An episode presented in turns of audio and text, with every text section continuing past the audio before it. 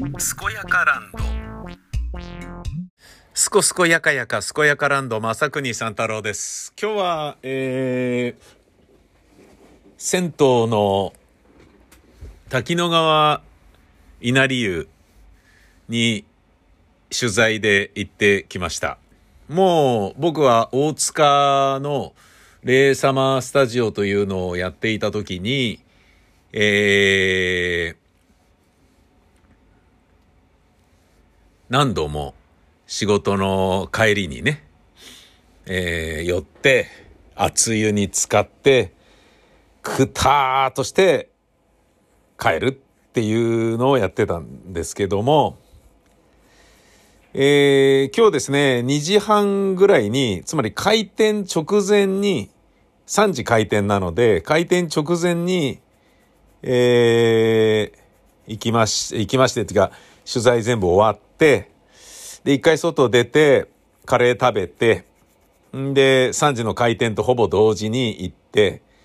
あの、お風呂使って帰ってきましてね。帰ってきましてっていうか今吉祥寺なんですけど、で、その後吉祥寺に来て、その録音したやつを、えー、PC に吸い込んで、えー、無事撮れてることを確認して、ああ、よかったっていう、そういうことをやったわけですが、あのー、いつもは、あの、あれなんですよね、えっ、と映画、テルマエロマエ、あの漫画、人気漫画を原作とする映画、テルマエロマエの、えー、ロケ地でおなじみの滝野川稲荷湯なんですね。あのー、僕がいつも使ってる、えー、熱湯の湯船から、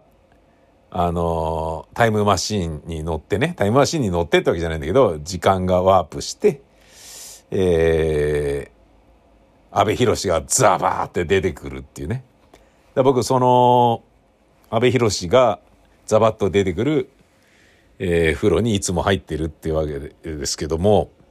その、まあだから聖地ですよね。ええー、で、もう全国から、全国どころか、あの、海外からも来るらしいですからね。あの映画見ました、つって、ここがね、ロケ地だと聞いたので、つって。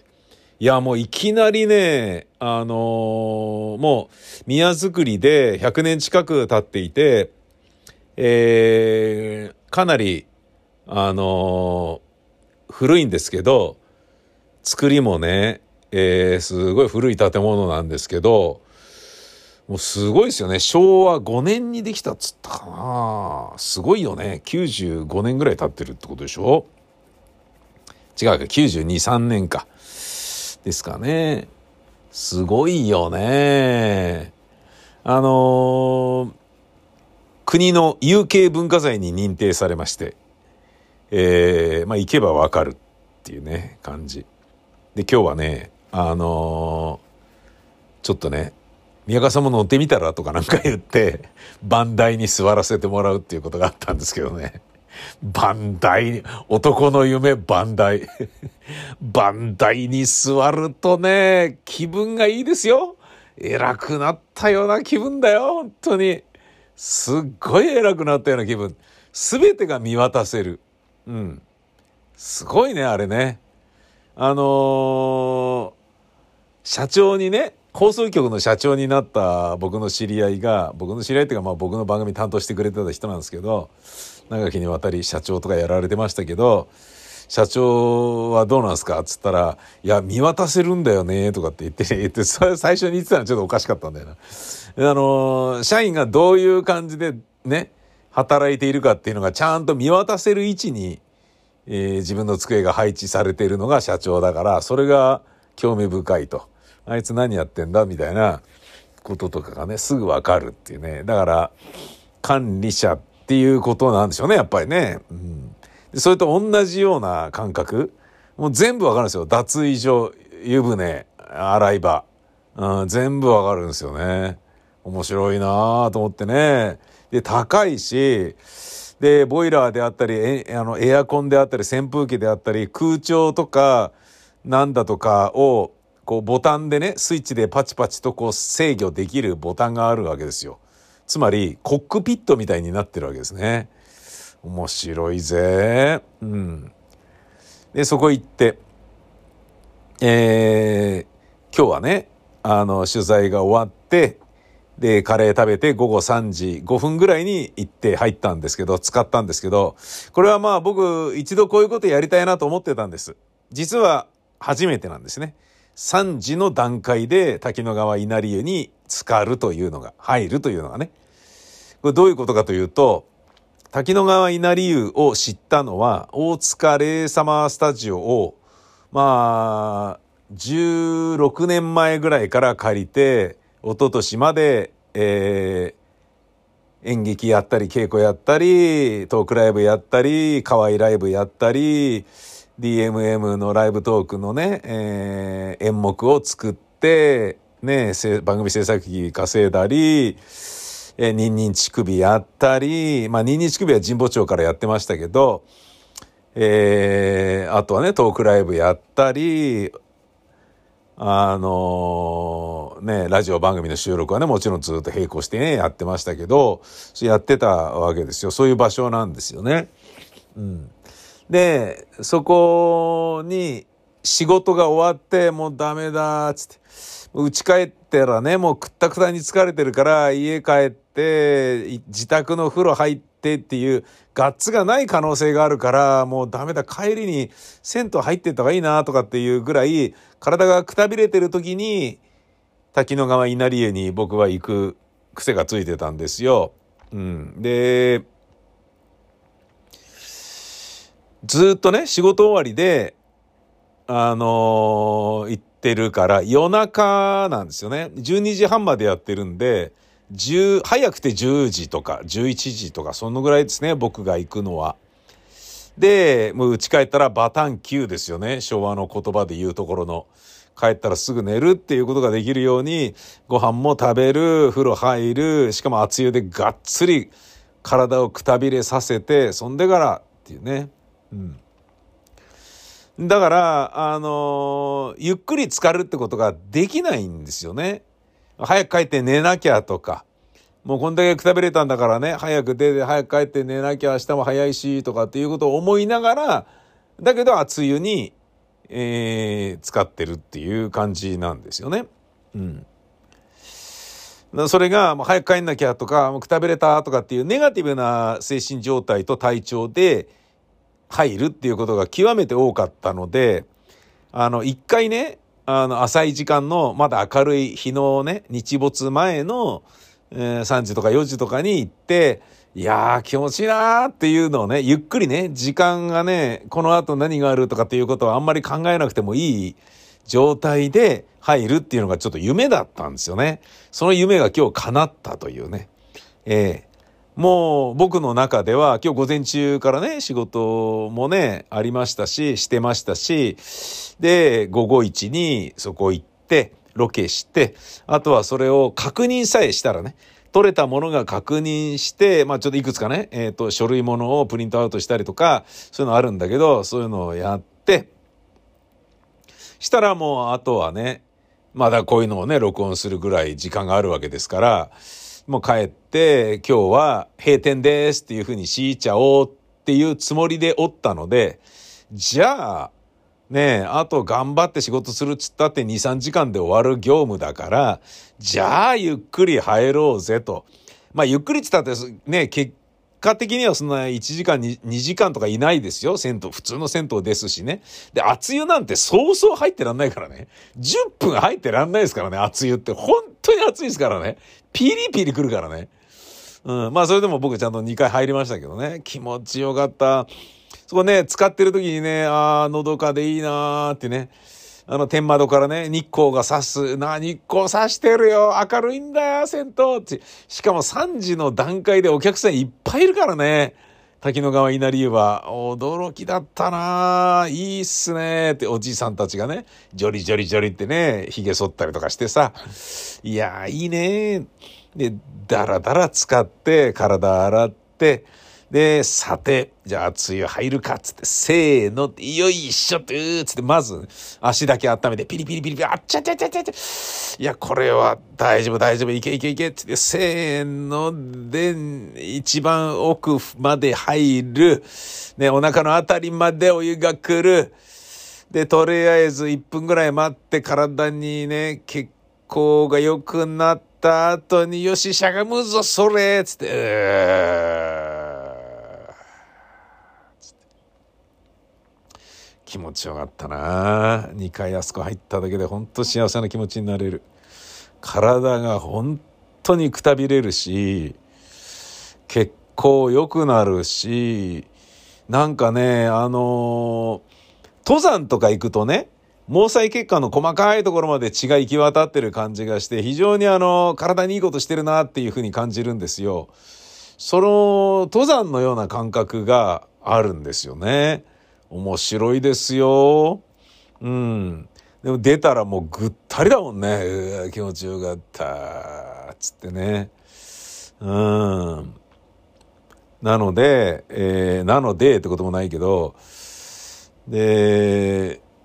もうね、あのー、夢が叶ったっていう感じね。ああ、ようやくゆっくり来られたって。で、もともと池袋も、あの、まあ、数字9っていうね、世話になった音響さんがね、えー、そのトークライブとかね、大塚でやってた時に、えー、いろいろ仕事やってくれた数字が死んじゃったんで、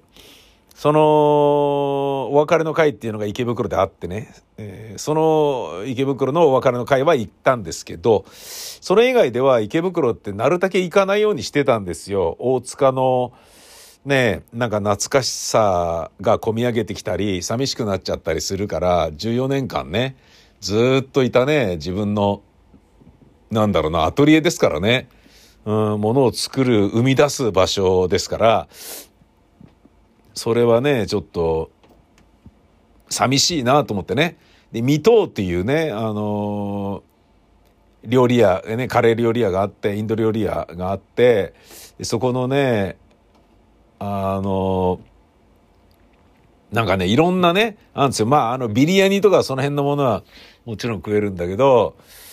なんかね、うまい料理がいろいろあってね、で、それをね、よく食べたなって、そこで食って滝の湯、あ、違う、滝の川稲荷湯入って帰るみたいなのがもう鉄板コースでね、僕の。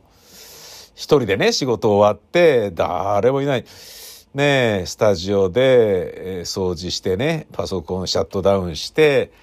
出て、で、水戸でカレー食って、滝野川稲荷湯で熱湯使って帰るみたいなね。まあそんなに頻繁には行ってないんですけど、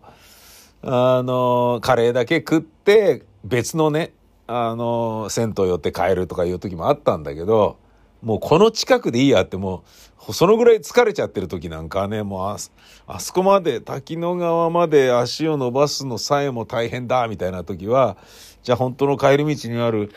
ねえ、えー、時はのあたりにあるやつでいいやとかね、池袋のすぐ近くにあるね、もう一つ稲荷湯っていうのがね、池袋の方にもあったりするんだけど、もうそこでいいよみたいなね、あの、車止めてるところのすぐ近くだからそこ入っちゃえみたいな感じで入っちゃったりするんだけど、で、やっぱね、熱湯がないから、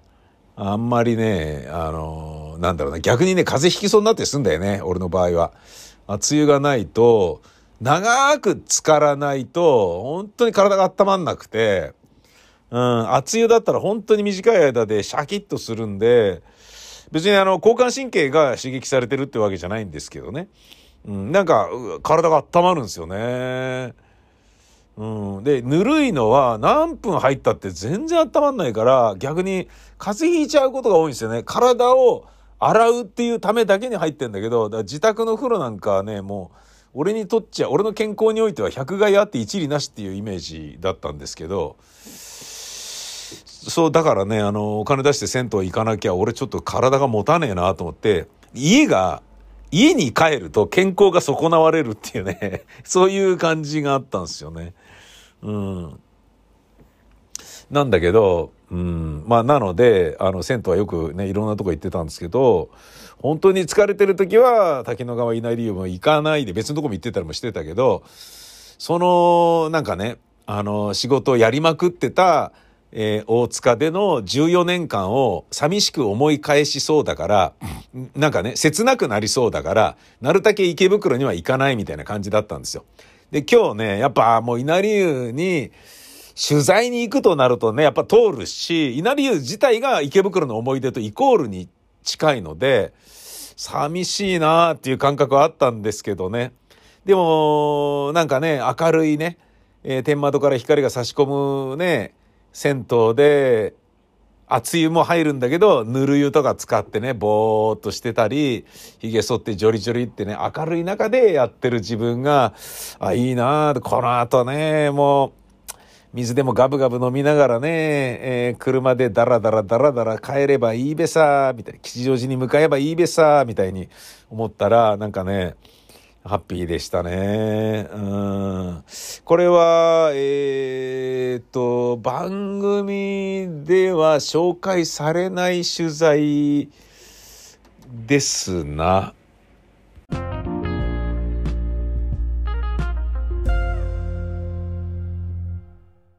僕が笑っちまったのは、ロシアの検索エンジン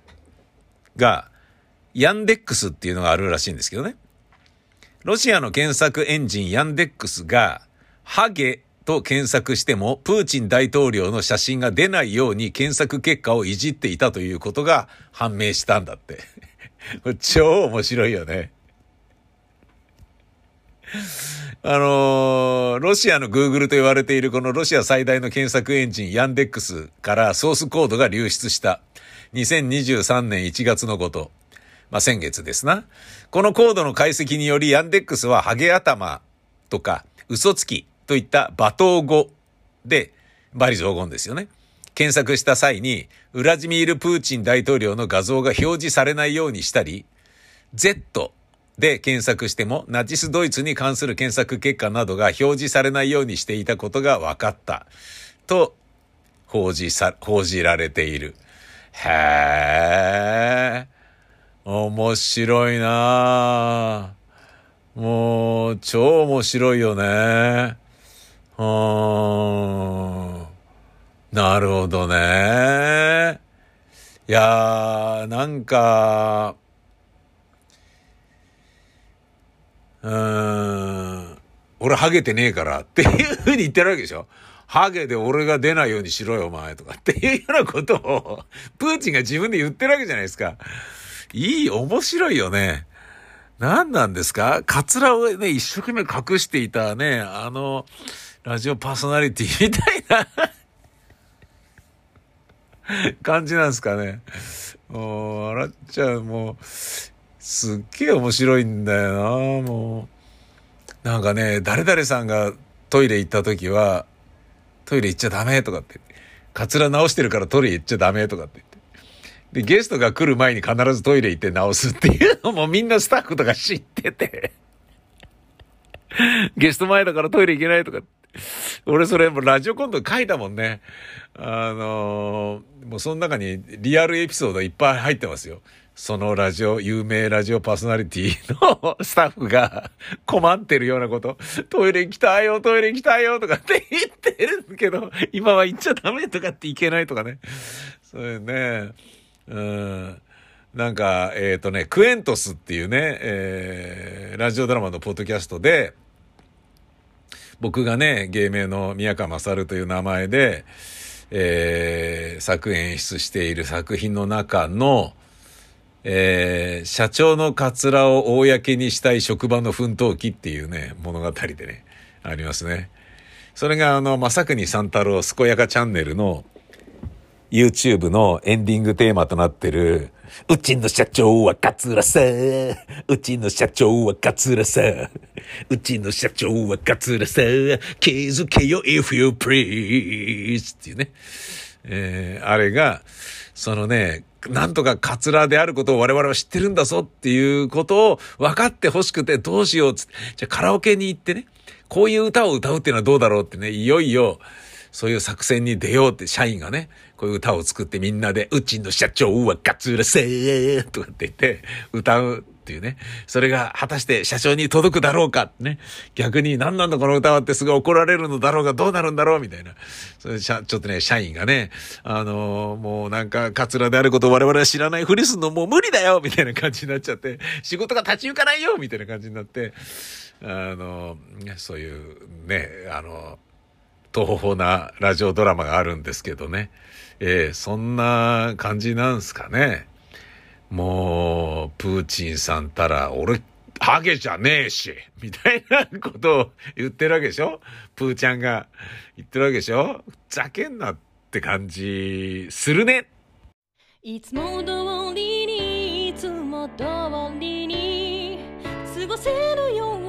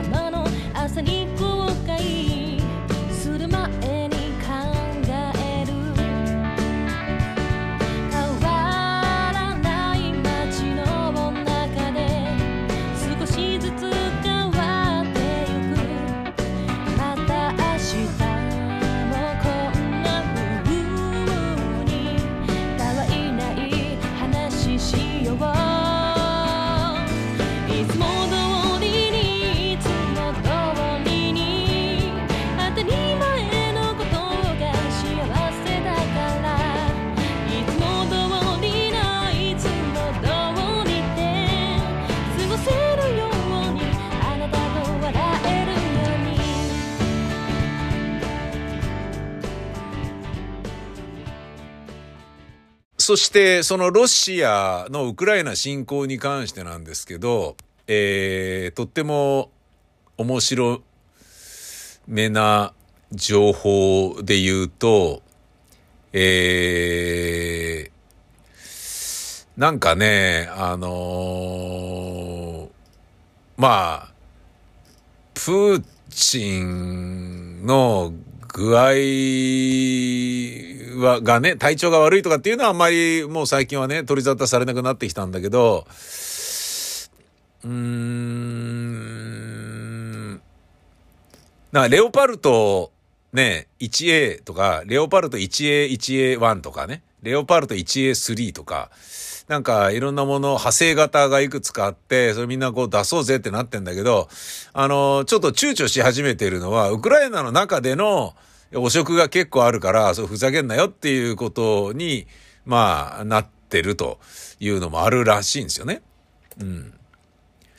なんだけど、えっ、ー、と、汚職っていうのは、まあ、あのー、ソ連時代からのね、負の遺産として当たり前のようにあるから、その、ウクライナだけの問題というよりは、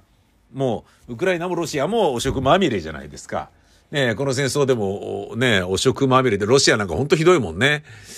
なんかね、あの、じゃあここでで武器を持っていけってって、で、その武器をね、なんかウクライナに売っちゃったりなんかして、で、現場の兵士たちが私服を肥やしてたりとか、もう何やってんだかわかんねえあいつらみたいなことになっちゃってるって、もうなんか地獄絵図でしょ？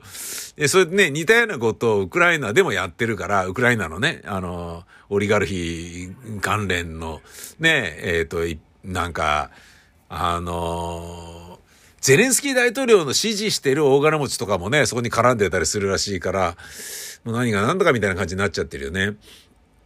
なんだけど、その、まあ、で、それをね、完全に休断して、あの、白くしていきますよっていうことをゼレンスキーが宣言していることによって、もう何としてでも、何としてでも西側諸国から武器の供与を受けたいっていう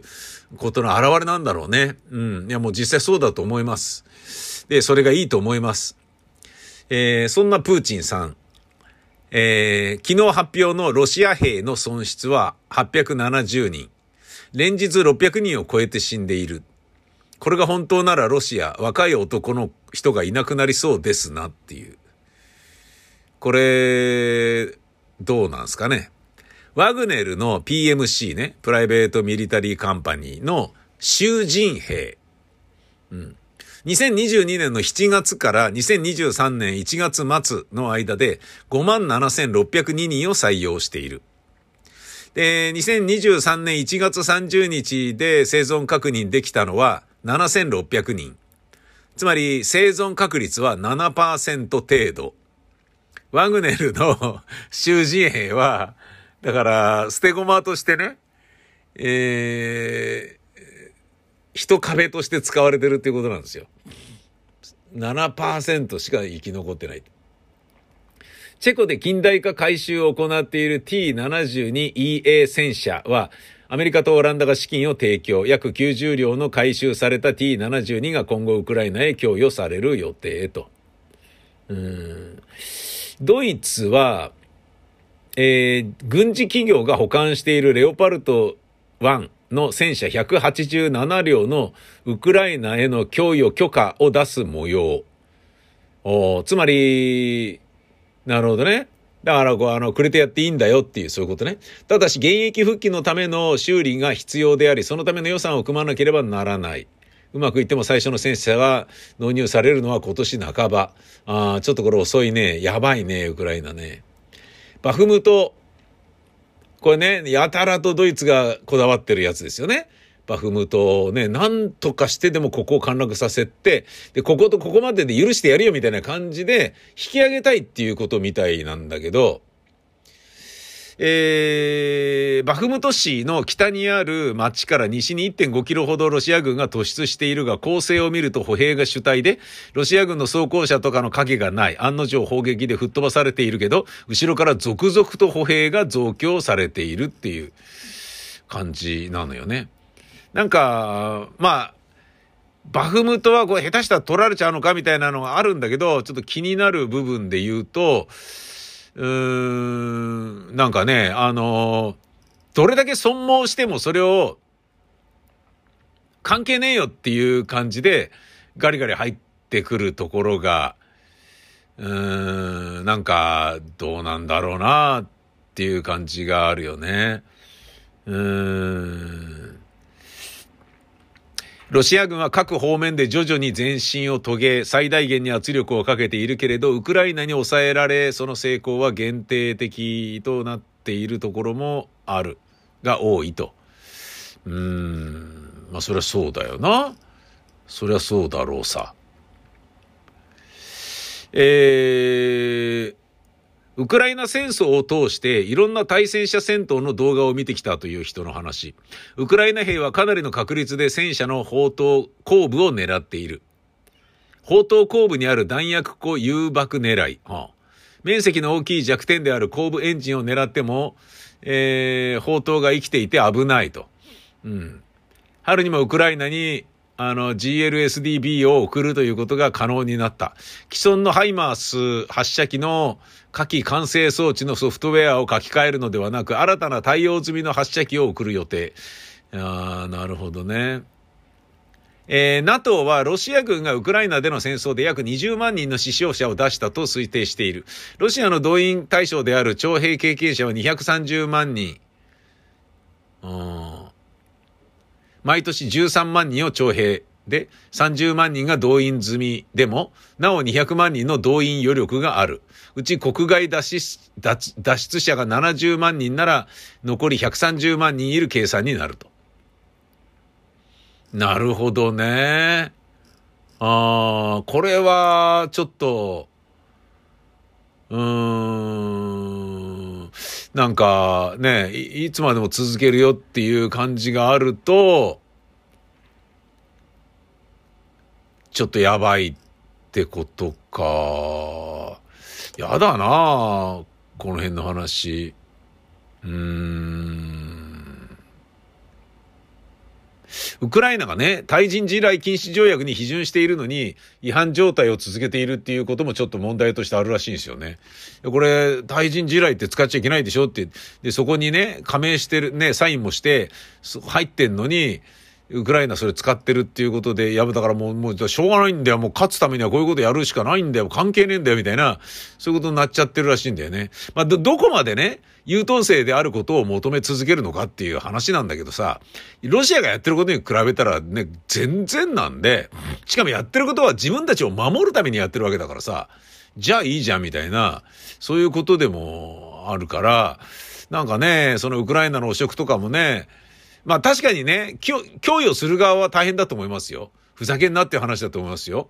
西側諸国とかね、国民の税金使って入れてんのに、ね、いろんなものをね、差し上げてんの、お前何やってんだよっていう話だからね。うーん。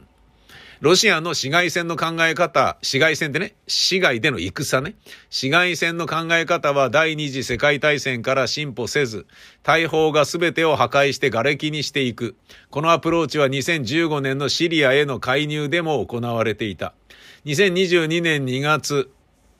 8年のドンバスでの戦いの後、プーチンは特別軍事作戦を開始した。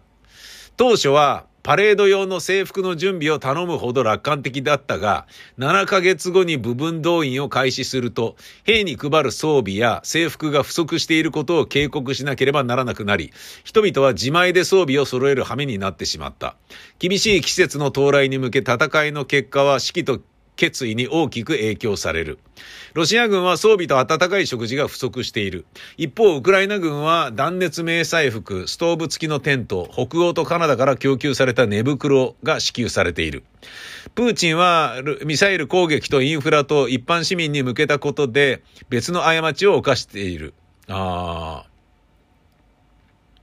まあ、あのミサイル攻撃とインフラ攻撃ね。う